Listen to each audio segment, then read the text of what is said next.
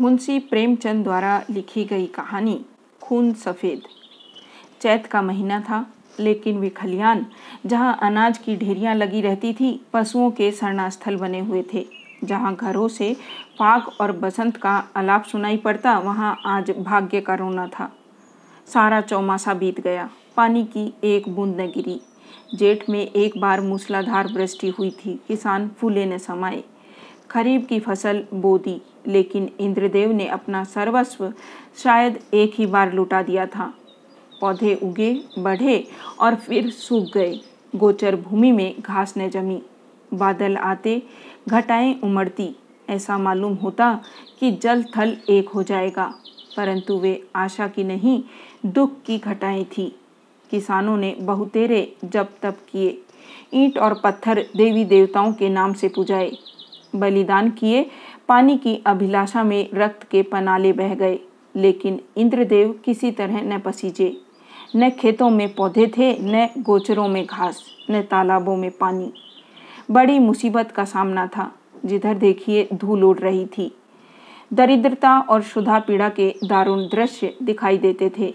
लोगों ने पहले तो गहने और फिर बर्तन गिरवी रखे और अंत में बेच डाले।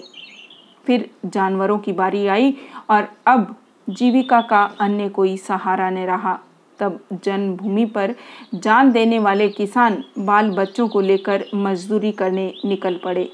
अकाल पीड़ितों की सहायता के लिए कहीं कहीं सरकार की सहायता से काम खुल गया था। बहुतेरे वहीं जाकर जमे। जहाँ जिसको सुविधा हुआ, वह उधर ही जा निकला। संध्या का समय था जादो राय थका मांदा आकर बैठ गया और स्त्री से उदास होकर बोला दरख्वास्त नामंजूर हो गई। यह कहते कहते वह आँगन में ज़मीन पर लेट गया। उसका मुख पीला पड़ रहा था और आते सुकड़ी जा रही थी। आज दो दिन से उसने दाने की सूरत नहीं देखी। घर में जो कुछ विभूति थी, गहने, कपड़े, बर्तन, भांडे, सब पेट में समा गए। गाँव का साहूकार भी पतिव्रता स्त्री की भांति आँखें चुराने लगा। केवल तकाबी का सहारा था उसी के लिए दरख्वास्त दी थी, लेकिन आज वह भी नामंजूर हो गई।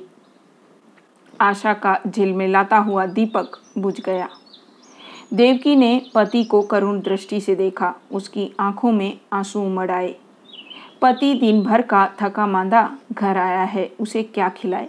लज्जा के मारे वह हाथ पैर धोने के लिए पानी भी न लेकर आई। वह हाथ पैर धोकर आशा भरी चितवन से जब उसकी ओर देखेगा तब वह उसे क्या खाने के लिए देगी? उसने आप कई दिन से दाने की सूरत नहीं देखी थी, लेकिन इस समय उसे जो दुख हुआ वह सुधातुरता के कष्ट से कई गुना अधिक था। स्त्री घर की लक्ष्मी है, घर के प्राणियों को खिलाना पिलाना अपना परम कर्तव्य समझती है, और चाहे यह उसका अन्याय ही क्यों न हो। लेकिन अपनी दीनहीन दशा पर जो मानसिक वेदना उसे होती है, वह पुरुषों को नहीं हो सकती। हठात उसका बच्चा साधो, नींद से चौका और मिठाई के लालच में आकर वह बाप से लिपट गया। इस बच्चे ने आज प्राय चने की रोटी का एक टुकड़ा खाया था और तब से कई बार उठा और कई बार रोते रोते सो गया। चार वर्ष का नादान बच्चा उसे वर्षा और मिठाई में कोई संबंध नहीं दिखाई देता था। जादू राय ने उसे गोद में उठा लिया और उसकी ओर दुख भरी दृष्टि से देखा। गर्दन झुक गई और हृदय पीड़ा आँखों में न समा सकी। दूसरे दिन वह परिवार भी घर से बाहर निकला। जिस तरह पुरुष के चित अभिमान और स्त्री की आँख से लज्जा नहीं निकलती उसी तरह अपनी मेहनत से रोटी कमाने वाला किसान भी मजदूरी की खोज में घर से बाहर नहीं निकलता। लेकिन हाय पापी पेट, तू सब कुछ कर सकता है। मान और अभिमान, ग्लानी और लज्जा के सब चमकते हुए तारे तेरी काली घटाओं की ओट में छिप जाते हैं। प्रभात का समय था, ये दोनों विपत्ति के सताए घर से निकले।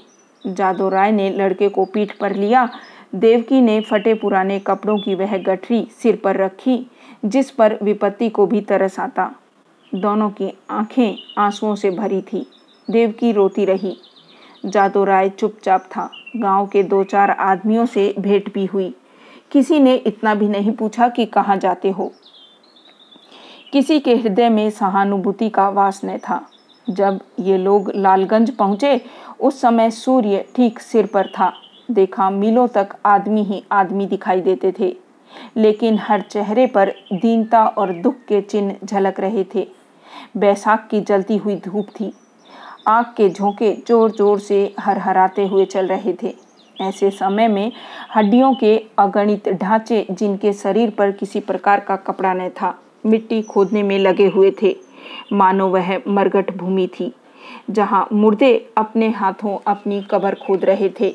बूढ़े और जवान, मर्द और बच्चे सब के सब ऐसे निराश और विवश होकर काम में लगे हुए थे। मानो मृत्यु और भूख उनके सामने बैठी घूर रही है। इस आफत में न कोई किसी का मित्र था, न हितेशी। दया और सहृदयता और प्रेम, ये सब मानवीय भाव हैं, जिनका कर्ता मनुष्य है। प्रकृति ने हमको केवल एक भाव प्रदान किया है, और वह स्वार्थ है। मानवीय भाव बहुधा कपटी मित्रों की भांति हमारा साथ छोड़ देते हैं। पर यह ईश्वर प्रदत्त गुण हमारा गला नहीं छोड़ता। आठ दिन बीत गए थे। संध्या समय काम समाप्त हो चुका था। डेरे से कुछ दूर आम का एक बाग था। वहीं एक पेड़ के नीचे जादो राय और देव की बैठी हुई थी। दोनों ऐसे क्रस हो रहे थे कि उनकी सूरत नहीं पहचानी जाती थी। अब वह स्वाधीन कृषक नहीं। समय के हेरफेर से आज दोनों मजदूर बने बैठे हैं। जादो राय ने बच्चे को ज़मीन पर सुला दिया। उसे कई दिन से बुखार आ रहा है। कमल सा चेहरा मुरझा गया है। देवकी ने धीरे से हिलाकर कहा, बेटा, आँखें खोलो। देखो, साँझ हो गई। साधो ने आँख खोल कर देखा, बुखार उतर गया था। बोला, क्या हम घर आ गए, माँ? घर की याद आ गई। देवकी की आँखें डबडबा आई। उसने कहा, नहीं बेटा, तुम अच्छे हो जाओगे तो घर चलेंगे। उठकर देखो कैसा अच्छा बाग है। साधो माँ के हाथों के सहारे उठा और बोला, माँ, मुझे बड़ी भूख लगी है, लेकिन तुम्हारे पास तो कुछ नहीं है। मुझे क्या खाने को दोगी? देवकी के हृदय में चोट लगी, पर धीरज धर के बोली, नहीं बेटा तुम्हारे खाने को मेरे पास सब कुछ है। तुम्हारे दादा पानी लाते हैं तो नरम नरम रोटियाँ अभी बनाए देती हूँ। साधो ने माँ की गोद में सिर रख लिया और बोला, माँ, मैं न होता तो तुम्हें इतना दुख न होता। यह कहकर वह फूट फूट कर रोने लगा। यह वही बेसमझ बच्चा है जो तो सप्ताह पहले मिठाइयों के लिए दुनिया सिर पर उठा लेता था। दुख और चिंता ने कैसा अनर्थ कर दिया है? यह विपत्ति का फल है। कितना दुखपूर्ण, कितना करुणाजनक व्यापार है। इसी बीच में कई आदमी लालटेन लिए हुए वहाँ आए। फिर गाड़ियाँ आई, उन पर डेरे और खेमे लदे हुए थे। दम के दम यहाँ खेमे गड़ गए। सारे बाग में चहल पहल नज़र आने लगी। देव की रोटियाँ सेक रही थी। साधो धीरे धीरे उठा और आश्चर्य से देखता हुआ एक डेरे के नज़दीक जाकर खड़ा हो गया। पादरी मोहनदास खेमे से बाहर निकले तो साधो उन्हें खड़ा दिखाई दिया। उसकी सूरत पर उन्हें तरस आ गया। प्रेम की नदी उमड़ आई बच्चे को गोद में लेकर खेमे में एक गद्देदार कोच पर बिठा दिया और तब बिस्कुट और केले खाने को दिए। लड़के ने अपनी ज़िंदगी में इन स्वादिष्ट चीज़ों को कभी न देखा था। बुखार की बेचैन करने वाली भूख अलग मार रही थी। उसने खूब मन भर खाया और तब कृतज्ञ नेत्रों से देखते हुए पादरी साहब के पास जाकर बोला, तुम हमको रोज ऐसी चीज़ें खिलाओगे? पादरी साहब इन भोलेपन पर मुस्कुराकर बोले, मेरे पास इससे भी अच्छी अच्छी चीज़ें हैं। इस पर साधु राय ने कहा, अब मैं रोज़ तुम्हारे पास आऊँगा। माँ के पास ऐसी अच्छी चीज़ें कहाँ? वह मुझे रोज़ चने की रोटियाँ खिलाती है। उधर देवकी ने रोटियाँ बनाई और साधो को पुकारने लगी। साधो ने माँ के पास जाकर कहा, मुझे साहब ने अच्छी अच्छी चीज़ें खाने को दी है। साहब बड़े अच्छे हैं। देवकी ने कहा, मैंने तुम्हारे लिए नरम नरम रोटियाँ बनाई हैं। आओ तुम्हें खिलाऊं। साधो बोला, अब मैं न खाऊँगा। साहब कहते थे, मैं तुम्हें रोज अच्छी अच्छी चीज़ें खिलाऊँगा। मैं अब उनके साथ रहा करूँगा। माँ ने समझा कि लड़का हँसी कर रहा है। उसे छाती से लगा कर बोली, क्यों बेटा, हमको भूल जाओगे? देखो, मैं तुम्हें कितना प्यार करती हूँ। साधो तुतला कर बोला, तुम तो मुझे रोज चने की रोटियाँ दिया करती हो। तुम्हारे पास तो कुछ नहीं है। साहब मुझे केले और आम खिलाएँगे। यह कहकर वह फिर खेमे की ओर भागा और रात को वहीं सो रहा। पादरी मोहनदास का पड़ाव वहाँ तीन दिन रहा। साधो दिन भर उन्हीं के पास रहता। साहब ने उसे मीठी दवाइयाँ दी। उसका बुखार जाता रहा। वह भोले भाले किसान यह देखकर साहब को आशीर्वाद देने लगे। लड़का चंगा हो गया और आराम से है।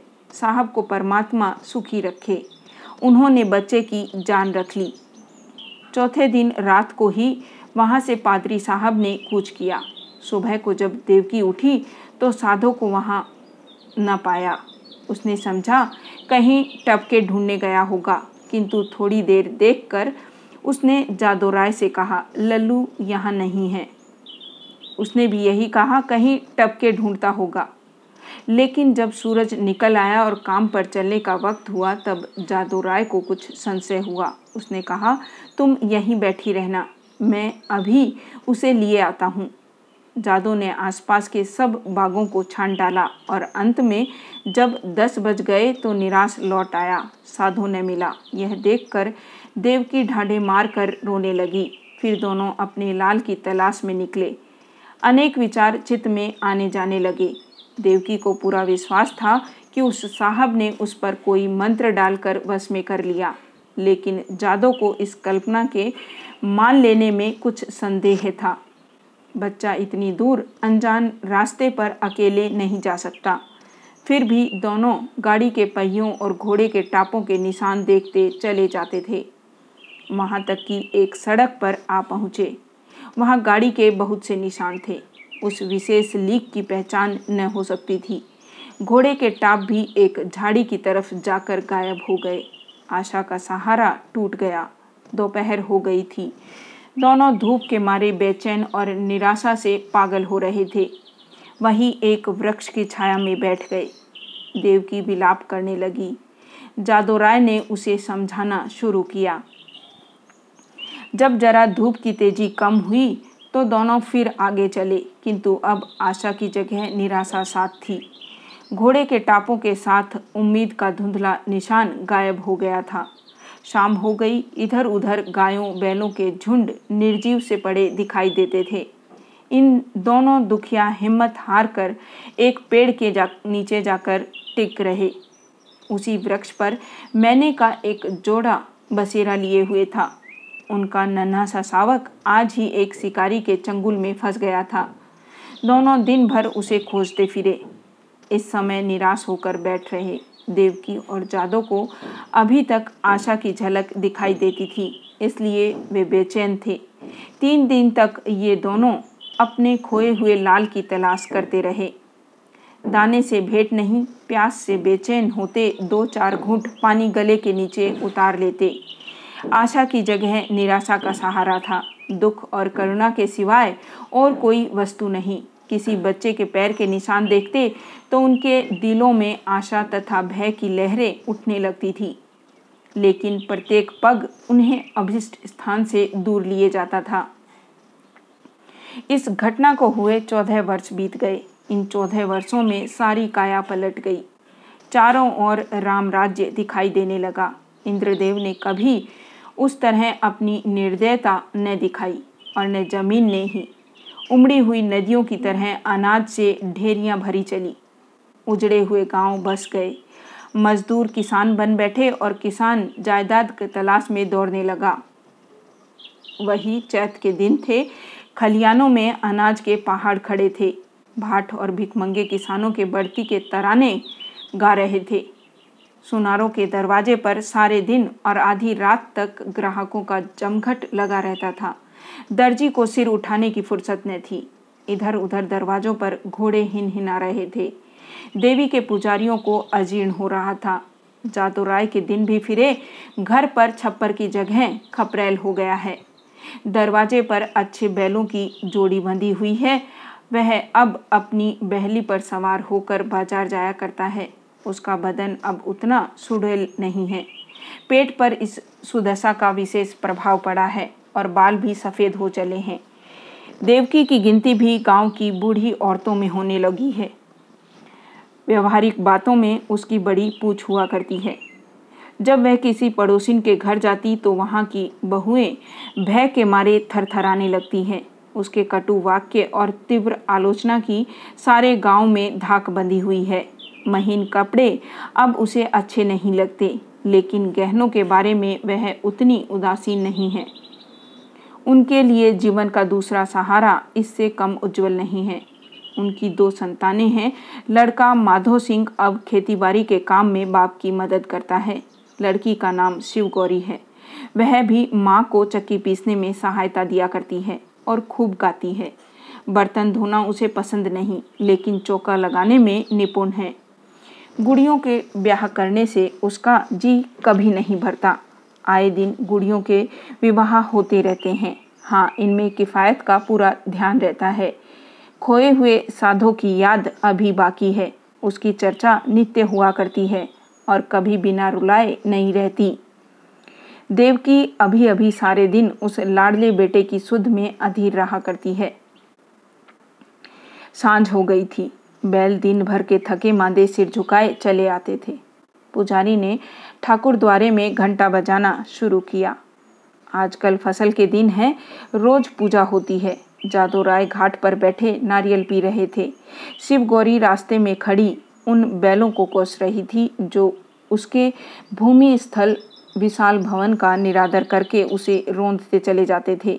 घड़ियाल और घंटे की आवाज़ सुनते ही जादो राय भगवान का चरणामृत लेने के लिए उठे ही थे कि उन्हें अकस्मात एक नव युवक दिखाई पड़ा, जो भुगते हुए कुत्तों को दुत्कारता बाइस्किल को आगे बढ़ाता हुआ चला आ रहा था। उसने उनके चरणों पर अपना सिर रख दिया। जादो राय ने गौर से देखा, तब दोनों एक दूसरे से लिपट गए। माधो भोचक्का होकर बाइस्किल को देखने लगा। शिव गौरी रोती हुई घर में भागी और देवकी से बोली दादा को साहब ने पकड़ लिया है। देवकी घबराई हुई बाहर आई। साधो उसे देखते ही उसके पैरों पर गिर पड़ा। देवकी ने उसे छाती से लगा लिया और रोने लगी। गाँव के मर्द, औरतें और बच्चे सब जमा हो गए। मेला सा लग गया। साधो ने अपने माता पिता से कहा, मुझ अभागे से जो कुछ अपराध हुआ हो, उसे क्षमा कीजिए। मैंने अपनी नादानी में स्वयं कष्ट उठाए। और आप लोगों को भी दुख दिया। लेकिन अब मुझे अपनी गोद में लीजिए देवकी ने रोकर कहा। जब हमको छोड़कर भागे थे तो हम लोग तुम्हें दी, तीन दिन तक बेदाना पानी के ढूंढते रहे। पर जब निराश हो गए तब अपने भाग्य को रोकर बैठ रहे। तब से आज तक कोई ऐसा दिन न गया कि तुम्हारी सुधि न आई हो। रोते रोते एक युग बीत गया। अब तुमने खबर ली है। बताओ बेटा उस दिन तुम कैसे भागे और कहाँ जाकर रहे? साधो ने लज्जित होकर उत्तर दिया, माताजी, अपना हाल क्या कहूँ? मैं पहर रात रहे आपके पास से उठकर भागा। पादरी साहब के पड़ाव का पता शाम को ही पूछ लिया था। बस पूछता हुआ उनके पास दोपहर को पहुँच गया। साहब ने मुझे पहले समझाया कि अपने घर लौट जाओ, लेकिन जब मैं किसी तरह राज़ी न हुआ तो उन्होंने मुझे पूना भेज दिया। मेरी तरह वहाँ सैकड़ों लड़के थे। वहाँ बिस्कुट और नारंगियों का भला क्या ज़िक्र। जब मुझे आप लोगों की याद आती, मैं अक्सर रोया करता, मगर बचपन की उम्र थी धीरे धीरे उन्हीं लोगों से हिल मिल गया। हाँ जब कुछ होश हुआ और मैं अपना पराया समझने लगा हूँ, तब से अपनी नादानी पर हाथ मलता रहा हूँ। रात दिन आप लोगों की रट लगी हुई थी। आज आप लोगों के आशीर्वाद से यह शुभ दिन देखने को मिल गया। दूसरों में बहुत दिन काटे, बहुत दिनों तक अनाथ रहा। अब मुझे अपनी सेवा में रखिए, मुझे अपनी गोद में लीजिए। मैं प्रेम का भूखा हूँ, बरसों से मुझे जो सौभाग्य नहीं मिला, अब वह दीजिए। गाँव के बहुत से बूढ़े जमा थे, उनमें से जगत सिंह बोले तो क्यों बेटा? तुम इतने दिनों तक पादरियों के साथ रहे उन्होंने तुमको भी पादरी बना लिया होगा। साधो ने सिर झुकाकर कहा, जी हाँ यह तो उनका दस्तूर है। जगत सिंह ने जादू राय की तरफ़ देखकर कहा, यह बड़ी कठिन बात है। साधो बोला, बिरादरी, मुझे जो प्रायश्चित बतलाएगी, मैं उसे करूँगा। मुझसे जो कुछ बिरादरी का अपराध हुआ है, नादानी से हुआ है, लेकिन मैं उसका दंड भोगने के लिए तैयार हूँ। जगत सिंह ने फिर जादो राय की तरफ़ कनखियों से देखा और गंभीरता से बोले, हिंदू धर्म में ऐसा कभी नहीं हुआ। यो तुम्हारे माँ बाप तुम्हें अपने घर में रख लें। तुम उनके लड़के हो, मगर बिरादरी कभी इस काम में शरीक न होगी। बोलो जादो राय क्या कहते हो? कुछ तुम्हारे मन की भी तो सुन लें। जादो राय बड़ी दुख दुविधा में था। एक और तो अपने प्यारे बेटे की प्रीति थी, दूसरी ओर बिरादरी का भय मारे डालता था। जिस लड़के के लिए रोते रोते आँखें फूट गई, आज वही सामने खड़ा आँखों में आँसू भरे कहता है, पिताजी, मुझे अपनी गोद में लीजिए और मैं पत्थर की तरह अचल खड़ा हूँ। शोक। इन निर्दयी भाइयों को किस तरह समझाऊं? क्या करूँ, क्या न करूँ? लेकिन माँ की ममता उमड़ आई। देवकी से न रहा गया। उसने अधीर होकर कहा, मैं अपने घर में रखूँगी और कलेजे से लगाऊँगी। इतने दिनों के बाद मैंने उसे पाया है। अब उसे नहीं छोड़ सकती जगत सिंह रुष्ट होकर बोले, चाहे बिरादरी छूट ही क्यों न जाए देवकी ने भी गर्म होकर जवाब दिया हाँ चाहे बिरादरी छूट जाए। लड़के वालों ही के लिए आदमी बिरादरी की आड़ पकड़ता है। जब लड़का न रहा तो भला बिरादरी किस काम आएगी? इस पर कई ठाकुर लाल लाल आँखें निकाल कर बोले, ठकुराइन ठकुराइन बिरादरी की तो खूब मर्यादा करती हो। लड़का चाहे किसी रास्ते पर जाए, लेकिन बिरादरी चू तक न करे। ऐसी बिरादरी कहीं होगी? हम साफ़ साफ़ कह देते हैं कि अगर यह लड़का तुम्हारे घर में रहा तो बिरादरी भी बता देगी कि क्या कर सकती है। जगत सिंह कभी कभी जादो राय से रुपए उधार लिया करता था। मधुर स्वर से बोला, भाभी, बिरादरी यह थोड़े ही कहती है कि तुम लड़के को घर से निकाल दो। लड़का इतने दिनों के बाद घर आया है तो हमारे सिर आँखों पर रहे। बस जरा खाने पीने और छूत छात का बचाव रहना चाहिए। बोलो जादो भाई, जब बिरादरी को कहाँ तक दबाना चाहते हो? जादो राय ने साधु की तरफ़ करुणा भरे नेत्रों से देखकर कहा, बेटा, जहाँ तुमने हमारे साथ इतना सलूक किया है वहाँ जगत भाई की इतनी कहा और मान लो। साधो ने कुछ तीक्ष्ण शब्दों में कहा, क्या मान लूँ? यह कि अपनों में गैर बनकर रहूँ, अपमान सहूँ, मिट्टी का घड़ा भी मेरे छूने से अशुद्ध हो जाए? न, यह मेरा किया न होगा, इतनी निर्लज नहीं। जादो राय की यह कठोरता अप्रिय मालूम हुई। वे चाहते थे कि इस वक्त बिरादरी के लोग जमा हैं। उनके सामने किसी तरह समझौता हो जाए। फिर कौन देखता है कि हम उसे किस तरह रखते हैं? चिड़कर बोले, इतनी बात तो तुम्हें माननी ही पड़ेगी साधो राय इस रहस्य को न समझ सका। बाप की इस बात से उसे निष्ठुरता की झलक दिखाई पड़ी। बोला, मैं आपका लड़का हूँ। आपके लड़के की तरह रहूँगा। आपसे भक्ति और प्रेम की प्रेरणा मुझे यहाँ तक खींच लाई है। मैं अपने घर में रहने आया हूँ। अगर यह नहीं है तो इसके सिवा मेरे लिए और कोई उपाय नहीं कि मैं जितनी जल्दी हो सके यहाँ से भाग जाऊँ। जिनका खून सफ़ेद है, उनके बीच में रहना व्यर्थ है। देवकी ने रोकर कहा, लल्लू, मैं अब तुम्हें न जाने दूँगी। साधु की आँखें भर आई, पर मुस्कुरा कर बोला, मैं तो तुम्हारी थाली से खाऊँगा। देवकी ने उसे ममता और प्रेम की दृष्टि से देखकर कहा मैंने तो तुझे छाती से दूध पिलाया है। तू मेरी थाली में खाएगा तो क्या? मेरा बेटा ही तो है। कोई और तो नहीं हो गया। साधो इन बातों को सुनकर मतवाला हो गया। इनमें कितना स्नेह, कितना अपनापन था। बोला, माँ, आया तो मैं इसी इरादे से था कि अब कहीं न जाऊँगा। लेकिन बिरादरी ने मेरे कारण यदि तुम्हें जाति च्युत कर दिया तो मुझसे न सहा जाएगा। मुझसे इन गवारों का कोरा अभिमान न देखा जाएगा। इसलिए इस वक्त मुझे जाने दो। जब मुझे अवसर मिला करेगा तो मैं तुम्हें देख जाया करूँगा। तुम्हारा प्रेम मेरे चित्त से नहीं जा सकता। लेकिन यह असंभव है कि मैं इस घर में रहूँ और अलग खाना खाऊं, अलग बैठूं। इसके लिए मुझे क्षमा करना। देवकी घर में से पानी लाई। साधो मुँह धोने लगा। शिव गौरी ने माँ का इशारा पाया। तो डरते डरते साधो के पास गई। साधो को आदरपूर्वक दंडवत की। साधो ने पहले उन दोनों को आश्चर्य से देखा, फिर अपनी माँ को मुस्कुराते देख समझ गया।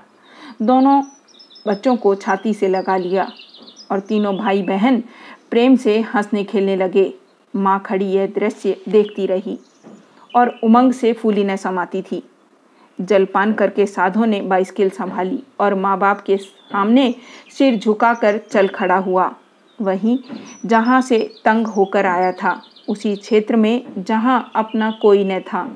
देवकी फूट फूट कर रो रही थी और जादो राय आँखों में आँसू भरे हृदय में एक ऐठन सी अनुभव करता हुआ सोचता था, हाय, मेरे लाल, तू मुझसे अलग हुआ जाता है।